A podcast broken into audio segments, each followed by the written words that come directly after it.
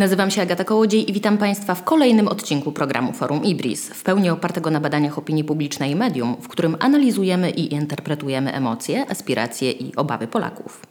W tym odcinku porozmawiamy o tym, co pandemia zrobiła z szarą strefą w Polsce, a właściwie co my Polacy z nią zrobiliśmy, bo przecież gospodarka to ludzie. I jak możemy naprawić wyrządzone szkody po pandemii.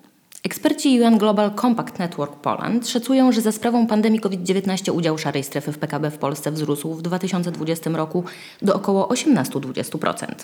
Z kolei Instytut Prognoz i Analiz Gospodarczych ocenia, że realna wielkość szarej strefy w tym roku wyniesie ponad 18%.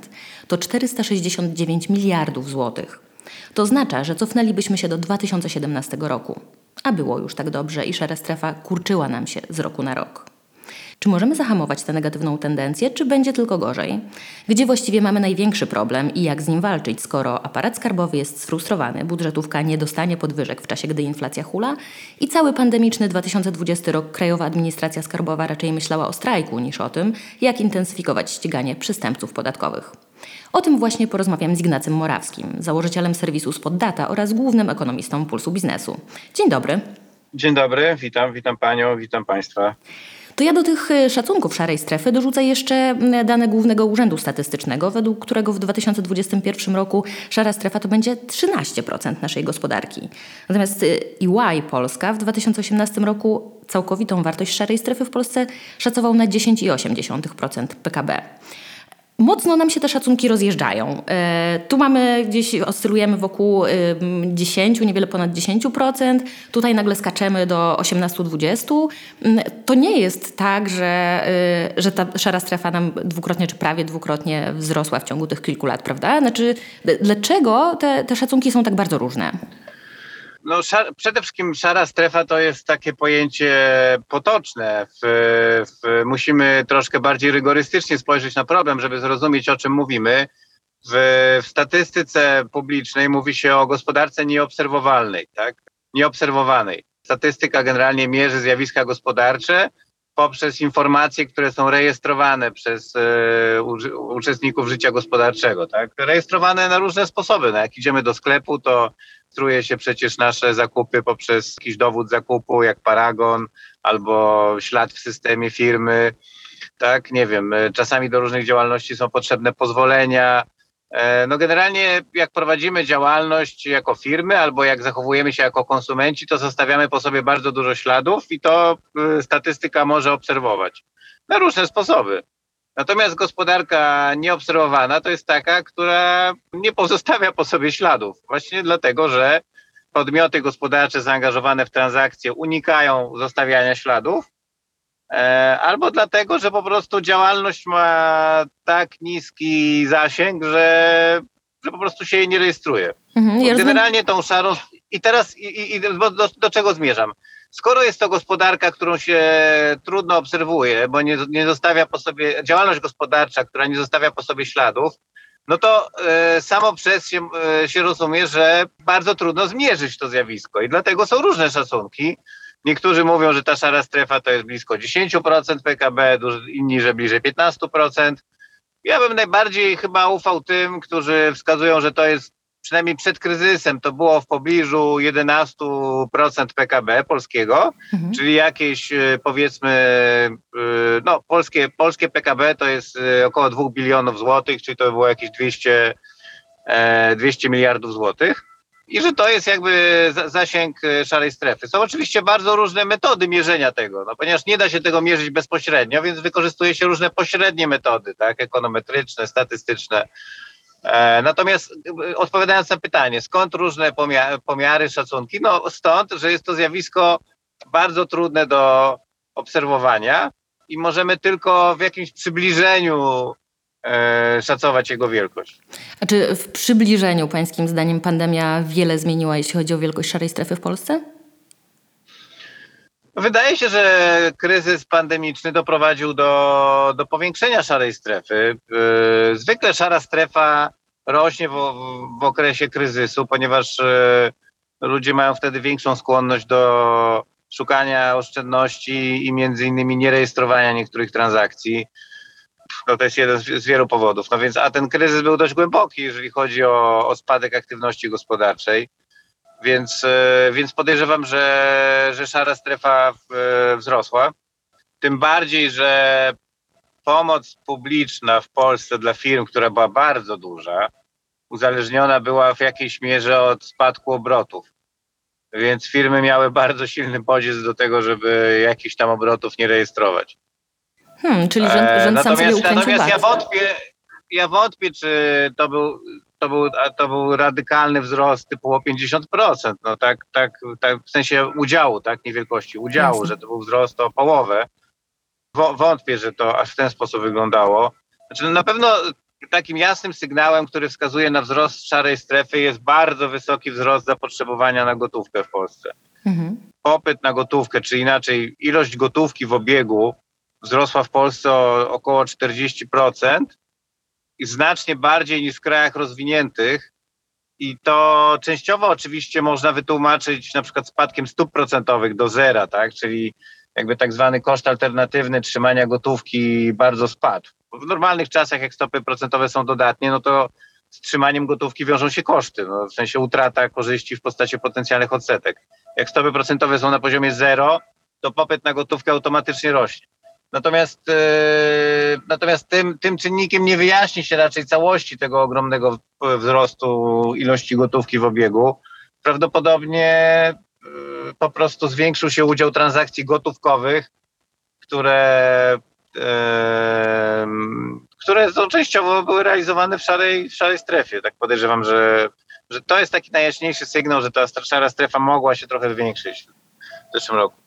Skoro już jesteśmy przy gotówce, w ostatnich miesiącach Narodowy Bank Polski e, walczy o gotówkę jako niepodległość, takie mam wrażenie. E, podczas kiedy to właśnie płatności elektroniczne są tym czynnikiem, który, który może ograniczać szarą strefę. Pan ma jakiś pomysł, dlaczego NBP tak, tak mocno walczy o tę gotówkę i o prawo do płacenia gotówką? To zrobił się z tego jakiś duży medialny fakt w ostatnich miesiącach. No, y, rzeczywiście jest to dość e, zaskakujące, ponieważ e, promocja obrotu gotówkowego wspiera dochody budżetu państwa, ponieważ w obrocie bezgotówkowym trudniej jest ukryć transakcje, więc im więcej obrotu bezgotówkowego, tym teoretycznie mniej powinno być szarej strefy i większe dochody podatkowe. Więc Narodowy Bank Polski oczywiście nie, nie jest instytucją, która ma dbać o dochody podatkowe, no ale jest instytucją, która ma po spełnieniu celu inflacyjnego wspierać politykę gospodarczą rządu, więc trudno mi powiedzieć, dlaczego taka polityka jest prowadzona. Podejrzewam, że może, może tu chodzić o jakieś e, podejście, może trochę, nie wiem, może to jest jakieś ideowe podejście, w sensie na przykład ludzie, którzy uważają, że, że państwo nie może sprawować nadmiernej kontroli nad obywatelem, są zwykle fanami gotówki. Tak? Czyli im bardziej ktoś ma takie poglądy, powiedzmy, antypaństwowe, libertariańskie, tym bardziej jest zwolennikiem gotówki, ponieważ gotówka utrudnia kontrolę państwa nad obywatelem. No i teraz oczywiście trudno posądzić o obecną ekipę rządzącą w Polsce, że ma przy, przechył libertariański, ale... I że profesor Glapiński jest antypaństwowy. Możliwe, mo, możliwe, że w jakichś aspektach niektórzy ludzie, którzy są w NBP i rządzą tymi procesami, mają takie podejście. To, to jest jakby kwestia wolności jakby osobistych Polaków, tak? Mhm. Że, że gotówka, prawo do rozliczania się w gotówce, można powiedzieć, jest takim prawem, e, którego nie można człowiekowi odmówić. Natomiast e, co, co do zasady, ja nie chcę w to wnikać za bardzo, bo to jest moja wyłącznie jakaś tam interpretacja. Nawet przyznam szczerze i otwarcie, żeby to tutaj wybrzmiało, że ja nie śledzę tak bardzo tego, co robi NBP w zakresie promocji takiego obrotu czy innego obrotu. Dla mnie jako ekonomisty najistotniejsze jest co NBP robi ze stopami procentowymi, z, z aktywnością na rynku walutowym, z tym, co robi ze swoimi zyskami, a to z tym, jak ocenia stabilność makroekonomiczną, stabilność finansową. Natomiast e, to, jaką prowadzi politykę promocji obrotu gotówkowego czy bezgotówkowego, jest dla mnie mniej interesujące. E, natomiast co, no, tak jak powiedziałem, co do zasady, obrót bezgotówkowy jest bardziej korzystny dla, dla państwa, bo, bo wspiera dochody podatkowe. Skoro wspomniał Pan e, o stopach procentowych, to już tak zupełnie na marginesie. E, czego się Pan spodziewa w najbliższych miesiącach? Spodziewa się Pan jakiejś e, zmiany po stronie nastawienia po stronie Rady Polityki Pieniężnej? No, spodziewam się, że stopy procentowe w Polsce zaczną rosnąć w tym roku, pewnie na jesieni, ponieważ uważam, że ta inflacja, którą obserwujemy, ma jakiś trwały komponent w sobie. To znaczy, te 5, no 5% inflacji, prawie 5, tak, bo teraz y, za maj to było 4,7%. To jest jakiś efekt, y, to jest częściowo wynik y, przejściowych efektów pandemii, tak powiem. Tak? Znaczy z tych 5% część tam w ciągu dwóch lat będzie. A ze względu na fakt, że niektóre podwyżki cen wynikają tylko z tych zaburzeń związanych z pandemią. Ale część tego wzrostu cen, czyli część tej różnicy między obecną inflacją a celem inflacyjnym NBP, który wynosi 2,5%, to jest moim zdaniem wynik presji płacowej w Polsce, która ma charakter trwały. Płace teraz rosną w tym 50% i to nawet jak, nawet jak uwzględni się efekty niskiej bazy sprzed roku, tak, bo w zeszłym roku firmy mogły obniżać wynagrodzenia, więc teraz ten wzrost jest wyższy, ale nawet jak uwzględnimy te efekty, to płace i tak rosną w średnim tempie około 10%. I, i to jest bardzo wysoki wzrost. Nawet powiedzmy, jeżeli do końca roku ten, ta dynamika płac się obniży do 8%, to to i tak jest dużo i to jest wystarczający wzrost, żeby, żeby podbijać inflację w Polsce na stałe powyżej celu NBP. Więc mi się wydaje, że bank centralny zacznie podnosić powoli stopy procentowe w drugiej połowie roku. Natomiast oczywiście dużą zagadką jest y, takim czynnikiem, który mógłby potencjalnie odsunąć te podwyżki, no jest ewentualny nawrót pandemii. Tak? Teraz w ostatnich tygodniach obserwujemy no, szybką ekspansję nowych wariantów, nowego wariantu wirusa w różnych krajach i to budzi jakiś niepokój dotyczący sytuacji gospodarczej w drugiej połowie roku. I podejrzewam, że ten niepokój może być ewentualnie czynnikiem, który odsunie podwyżki stóp na przyszły rok. Czyli jakby mój taki podstawowy scenariusz byłby taki, że podwyżki stóp zaczną się w tym roku, Myślę, że może we wrześniu, może w październiku, ale jeżeli fala pandemii miałaby być wysoka, no to podwyżki stóp odsuną się na wiosnę przyszłego roku. Mhm. E, wracając e, do samej szarej strefy, z najnowszego badania IBRIS wynika, że na naj, za najbardziej narażoną na działanie szarej strefy Polacy uważają gastronomię. Branżę tę wskazało e, dwie trzecie ankietowanych. Na kolejnym miejscu jest edukacja, szczególnie nierejestrowane korepetycje, to 59% wskazań, oraz budownictwo, 56%. Opieka zdrowotna, szczególnie płatna pomoc lekarska bez pokwitowań, narażona jest na wpadnięcie do szarej strefy zdaniem 53% Polaków. Do tego jeszcze usługi turystyczne i hotelowe, rynek najmu nieruchomości i handel. Na tę branżę wskazuje około połowa ankietowanych. To są deklaracje, to znaczy to są nasze odczucia, jak my widzimy, jak y, zwykli Polacy widzą szarą strefę. A jak y, pan Pan jako ekonomista y, widzi ten rozkład w szarej strefie? To znaczy, które branże rzeczywiście są najmocniej zarażone y, tą chorobą? No ja myślę, że te intuicyjne wskazania badanych są zbliżone do pewnie do rzeczywistości, tak? Ja, ja podejrzewam, że dużo szarej strefy jest na pewno, chociaż przyznam, że nie znam konkretnych danych oszacowań, no bo w ogóle trudno jest oszacować wielkość szarej strefy, a jeszcze rozbić to na sektory, im w ogóle w, w, analizach gospodarczych jest tak, że im coś jest bardziej szczegółowe pod względem, e, tak powiem, zasięgu, tym e, będą, będzie więcej rozbieżności w szacunkach. Więc jeżeli są duże rozbieżności dotyczące szacunków cza, ca, całej szarej strefy, to rozbieżności dotyczące szarej strefy w poszczególnych sektorach w ogóle będą ogromne. E, natomiast ja bym powiedział, że tak intuicyjnie, że oczywiście najwięcej tej szarej strefy może być w usługach budowlanych, tak? E, no, każdy mi się wydaje ma jakieś doświadczenie z płaceniem za usługi, nie wiem, malowania mieszkania, tak, robienia różnych remont, prac remontowych i każdy pewnie pamięta, jak wyglądają rozliczenia. To jest, to jest jeden obszar. Jeżeli chodzi o usługi lekarskie, pewnie też, chociaż ja sądzę, że coraz więcej, że coraz więcej usług jest rejestrowanych, bo to nie jest tak, że jeżeli my płacimy gotówką, to ktoś nie rejestruje tej, tej sprzedaży. Więc na przykład w restauracjach podejrzewam, nie wiem, ludzie zostawiają napiwki i to niekoniecznie musi być tak, że ta sprzedaż jest nierejestrowana. Jeżeli chodzi o lekarzy, ja myślę, że, że ja, ja podejrzewam, że duża, duża część szarej strefy może być właśnie w, w, w, w takich profesjonalnych usługach, które są drogie i w których rzeczywiście są, jest jakiś element rozliczenia gotówkowego. Na przykład wiem, że kilka lat temu dla banków tacy przedstawiciele tak zwanych profesjonalnych zawodów, jak właśnie lekarze czy, czy prawnicy, byli dość atrakcyjną grupą, ponieważ e, wiadomo było, że mają e, wysokie dochody, nawet jeżeli tych dochodów e, pełni nie, nie rejestrują i te dochody nie, nie zawsze wpadają jakby w, w jakieś takie oficjalne zeznania podatkowe.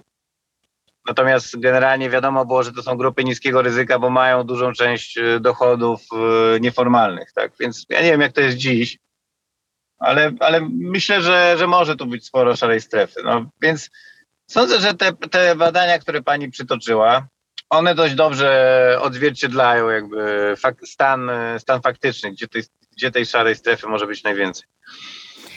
Nie ma pan takiego poczucia, że, e, że ta pandemia i te, jakby takie trochę korzystanie choćby z fryzjerów w podziemiu, e, którego się nauczyliśmy w ostatnim roku, e, nie zmieni czegoś w naszej mentalności, że może będzie jakaś e, większa akceptacja w społeczeństwie dla, dla szarej strefy. Zmierzam do tego, czy, czy trudno nam będzie z tym walczyć, bo w ostatnich latach e, jednak udawało się jakoś ograniczać e, tę szarą strefę. I czy, czy to, ten, to powiększenie szarej strefy w tej chwili w ostatnim roku jest Pańskim zdaniem incydentalne, czy, czy możemy mieć niestety znowu taką tendencję wzrostową? Nie, ja, ja nie sądzę, żeby, żeby były jakieś czynniki, które mogą trwale podbić szarą strefę. Wręcz przeciwnie, sądzę, że nawet jeżeli pandemia podniosła zasięg szarej strefy, to, to uruchomiła jednocześnie procesy, które w długim okresie będą raczej ograniczały zasięg szarej strefy. Przede wszystkim uruchomiła ogromny, ogromny ruch e, w kierunku usług internetowych i płatności internetowych. To znaczy rzeczywiście, rzeczywiście było tak, że w czasie pandemii wzrósł, wzrosły zasoby gotówkowe i ilość transakcji gotówkowych, ale jednocześnie wzrosło też jakby zainteresowanie transakcjami elektronicznymi. Tak? To znaczy, nawet jeżeli ludzie dokonywali więcej transakcji gotówką, w sensie ilościowym, to coraz więcej obywateli zetknęło się w ogóle z możliwością płacenia elektronicznie no nie tylko kartą, ale przede wszystkim przez, przez internet, przez różne aplikacje. To się upowszechniło bardziej. I w ogóle obrót cyfrowy, gospodarczy się upowszechnił. I sądzę, że, że to będzie czynnik, który raczej będzie sprzyjał ograniczeniu szarej strefy. No bo im więcej jest obrotu cyfrowego, tym raczej mniej, tym raczej mniejsza, tym raczej mniejsze jakby bodźce do, do wchodzenia w szarą strefę, no bo transakcje cyfrowe są rejestrowane i przedsiębiorcy ponoszą jednak duże ryzyko a przynajmniej większe niż w transakcjach gotówkowych. No, takim przykładem może być na przykład zwiększenie znaczenia zamówień online w restauracjach. Tak? Jest więcej zamówień na wynos, one są płacone często elektronicznie. Więc więcej ludzi rejestruje na przykład wizyty u, nie wiem, u fryzjera, kosmetyczki poprzez różnego rodzaju aplikacje, tak? I, I tam też zostawiają jakiś ślad. I to też może zmniejszać skłonność usługodawców do tego, żeby unikać e, rejestrowania transakcji. Więc ja sądzę, że całe ucyfrowienie gospodarki, które zostało uruchomione przez pandemię, będzie raczej sprzyjać ograniczeniu niż rozwojowi szarej strefy w długim okresie. Mhm. Tak czy inaczej, e, mamy potężną dziurę w finansach publicznych i te dochody, potencjalne dochody do ściągnięcia z szarej strefy mogłyby być łakomym kąskiem, tak? Obok E, takich zakus, nakładania kolejnych e, danin, żeby, żeby pozyskać, środki do budżetu. Mm, ja zastanawiam się, co właściwie rząd może albo co powinien zrobić, żeby tę szarą strefę nadal ograniczać. Już jakby niezależnie czy pandemicznie, czy niepandemicznie, żeby zejść do jakiegoś minimalnego poziomu. Wiadomo, że nigdy nie, nie, nie jesteśmy w stanie e, tej szarej strefy do zera zlikwidować. Ale jakie działania, bo rząd lubi się chwalić ograniczeniem tej luki w wacie, ale co jeszcze więcej jesteśmy w stanie zrobić, e, żeby, żeby tę szarą strefę ograniczać? No przede wszystkim promować obrót bezgotówkowy, tak? ułatwiać ten obrót, e, ułatwiać przedsiębiorcom e, korzystanie z cyfrowych metod przyjmowania płatności, jednocześnie to, to mi się wydaje w tym momencie jest, jest pewnie na, na najważniejsza rzecz. Jednocześnie uważam, że część metod, które państwo musi stosować, to muszą być metody czysto siłowe, tak? To znaczy siłowe, w sensie no po prostu kontrole, wymuszanie rejestrowania aktywności gospodarczej. Nie wiem, tak jak były na przykład prowadzane obowiązki kas fiskalnych, tak, dla różnych zawodów. No ile było protestów, ale no niestety to jest niezbędny element często E, zwiększania przejrzystości obrotu gospodarczego. Ja wstępie... Natomiast im więcej, będzie, im więcej będzie cyfrowych płatności, im więcej będzie cyfrowych płatności, tym sądzę, że mniejsza rola będzie takich brutalnych, mówiąc w cudzysłowie, metod jak kontrolę i narzucanie konieczności rejestracji każdej transakcji. Mhm. Ja we wstępie wspominałam o Krajowej, Krajowej Administracji Skarbowej, która e, walczyła o podwyżki w, w zeszłym roku. E, to dlatego, że mm, spotkałam się z jakimś raportem OECD, mm, który wskazywał na, e, na to, że wzrost skuteczności organów podatkowych mm, jest osiągalny przede wszystkim przez jakieś mechanizmy motywacji w administracji publicznej, takie finansowe, że, że właśnie należy podnosić wynagrodzenia, wdrażać wynagrodzenia uzależnione od, od wyników pracy. Myśli Pan, że że, to na polskim gruncie mogłoby się przyjąć? Takie, takie finansowe motywowanie e, pracowników skarbówki? A z drugiej strony właściwie robimy coś innego, to znaczy płace w sektorze publicznym zostały na razie zamrożone, prawda? Więc, więc może strzelamy sobie w stopę. Znaczy, no to, to porusza Pani problem, który wykracza znacząco poza temat y, szarej, szarej strefy, no bo jak motywować pracowników do pracy, żeby osiągnąć lepsze rezultaty, to jest pytanie, które zadaje sobie każdy pracodawca w każdej branży, więc generalnie jakby te, tego, typu, tego typu działania mogą wpłynąć i korzystnie na zwalczanie szarej strefy, jak też na świadczenie usług publicznych i wykonywanie innych zadań administracji. Nie, nie, nie sądzę, żeby akurat temat szarej strefy był tu istotniejszy niż inne, niż inne kwestie związane z wydajnością pracy w sektorze publicznym. W takim razie na koniec, jaka jest Pańskim zdaniem taka powiedzmy naturalna wielkość szarej strefy dla gospodarki? Do jakiego poziomu powinniśmy próbować dotrzeć? No, y, ja nie wiem, czy jest coś takiego jak y, naturalna wielkość. Y, znaczy, na pewno jest tak, że pewnych, pewnych transakcji nie da się wyeliminować. No jeżeli powiedzmy, no, no powiedzmy, że, że zamieszczamy ogłoszenie na jakimś portalu z ogłoszeniami, tak, żeby ktoś nam zabrał jakiś wysoki, duży gabaryt e, z piwnicy i dajemy tej osobie dwie dychy, tak? A ktoś ma akurat sąsiad ciężarówkę i gdzieś tam to wywiezie. No to jakby ciężko, żeby, żeby ten człowiek jeszcze rozliczał te 20 zł podatkowo i jakoś to rejestrował, więc tego typu transakcje, taka gospodarka nieformalna zawsze gdzieś są i to prawda, no one jakby nawet ciężko oczekiwać, że ich nie będzie. Więc można powiedzieć, że że ta nie, nieformalna część szarej strefy jest w pewnym sensie częścią naturalną, bo tą szarą strefę możemy podzielić na, mm, na właściwie na takie trzy części. Z jednej strony to jest właśnie ta nieformalna część, czyli taka, gdzie transakcje po prostu są nieduże i ludzie ich nie, nie rejestrują, tak? No jeżeli jedziemy na przykład na wakacje, zatrzymujemy się przy drodze kupić jagody od kogoś, kto te jagody pozbierał w lesie, no to umówmy się, on, on nie będzie tego rejestrował, my tego nie będziemy oczekiwali, żeby on rejestrował jakby on weźmie te pieniądze, wszyscy się rozejdziemy, państwo w ogóle nie zauważy tej transakcji, ani urząd statystyczny, ani nikt. I to zostanie i ciężko to eliminować. E, natomiast to jest pierwsza część, ale, ale są też inne części szarej strefy. Druga część to jest e, część nierejestrowana, ale taka, która powinna być rejestrowana. Czyli jeżeli nam przychodzi ktoś pomalować ściany i bierze za to 8 tysięcy złotych, no to już jakby jeżeli on nie rejestruje tej transakcji, no to już nie jest e, ok, tak? Znaczy to już nie jest kupno jagód od pani, która je nazbierała w lesie, tylko to już jest poważne naruszenie. Więc to jest drugi rodzaj. No i trzeci rodzaj to są nielegalne transakcje. No jeżeli kupujemy jakieś narkotyki na ulicy, tak, no to to już jest, można powiedzieć, czarna strefa. No więc mamy te trzy obszary i teraz ja podejrzewam, że, ten, że naturalna wielkość szarej strefy, taka, którą ciężko by wyeliminować i chyba nikt by nie chciał, żeby to robić, to jest tylko ta pierwsza część. I ta pierwsza część, jeżeli szara strefa w Polsce to jest jakieś 10, 12, może 13% PKB, to ta pierwsza część stanowi jakieś może 15% z tych 13%, czyli stanowi pewnie, nie wiem, może jedną piątą, może jedną dziesiątą szarej strefy, tak? Zdecydowaną mniejszość. E, więc ja sądzę, że że państwo powinno zmierzać do tego, żeby wyeliminować 80% szarej strefy w, w Polsce.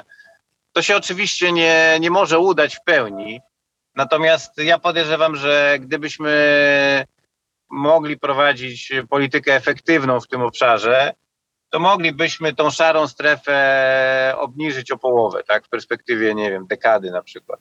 Sądzę, mhm. że jest to, że jest to wykonalne. E, gdyby, powiedział Pan, gdybyśmy mogli prowadzić efektywną politykę, e, od, od czego to zależy? Nie możemy? Nie, znaczy no, ja, ja mówię, gdyby, gdyby państwo wdrażało efektywne instrumenty, tak? No, jeżeli sobie weźmiemy poziom szarej strefy z krajów, takich, które, się cechu, takich które, które cechują się dużym zaufaniem i dużą efektywnością administracji, czyli na przykład kraje skandynawskie, no to tam ta szara strefa jest połowę mniejsza, ale no niestety w praktyce nie jest łatwo osiągać dobre rezultaty. No nie wiem, w piłce nożnej, gdybyśmy mieli lepszych trenerów, to pewnie byśmy osiągali lepsze rezultaty, ale ich jakoś nie mamy. Więc ja jakby w ogóle patrząc na świat i na rezultaty, które są możliwe do osiągnięcia w różnych dziedzinach, zakładam, że to jest trudne z różnych powodów organizacyjnych, kulturowych i tak dalej i nie zawsze się udaje, więc ja bym powiedział, że w takim scenariuszu optymistycznym, kiedy podejmujemy różne działania, które nam się udają, jesteśmy w stanie ograniczyć szarą strefę o połowę w ciągu, w ciągu właśnie najbliższej dekady. I na tym optymizmie zakończmy. Bardzo panu dziękuję za rozmowę. Moim gościem był Ignacy Morawski, założyciel serwisu Spoddata i główny ekonomista Pulsu Biznesu. Dziękuję serdecznie. Dzięki wielkie, kłaniam się. Do widzenia. Do widzenia.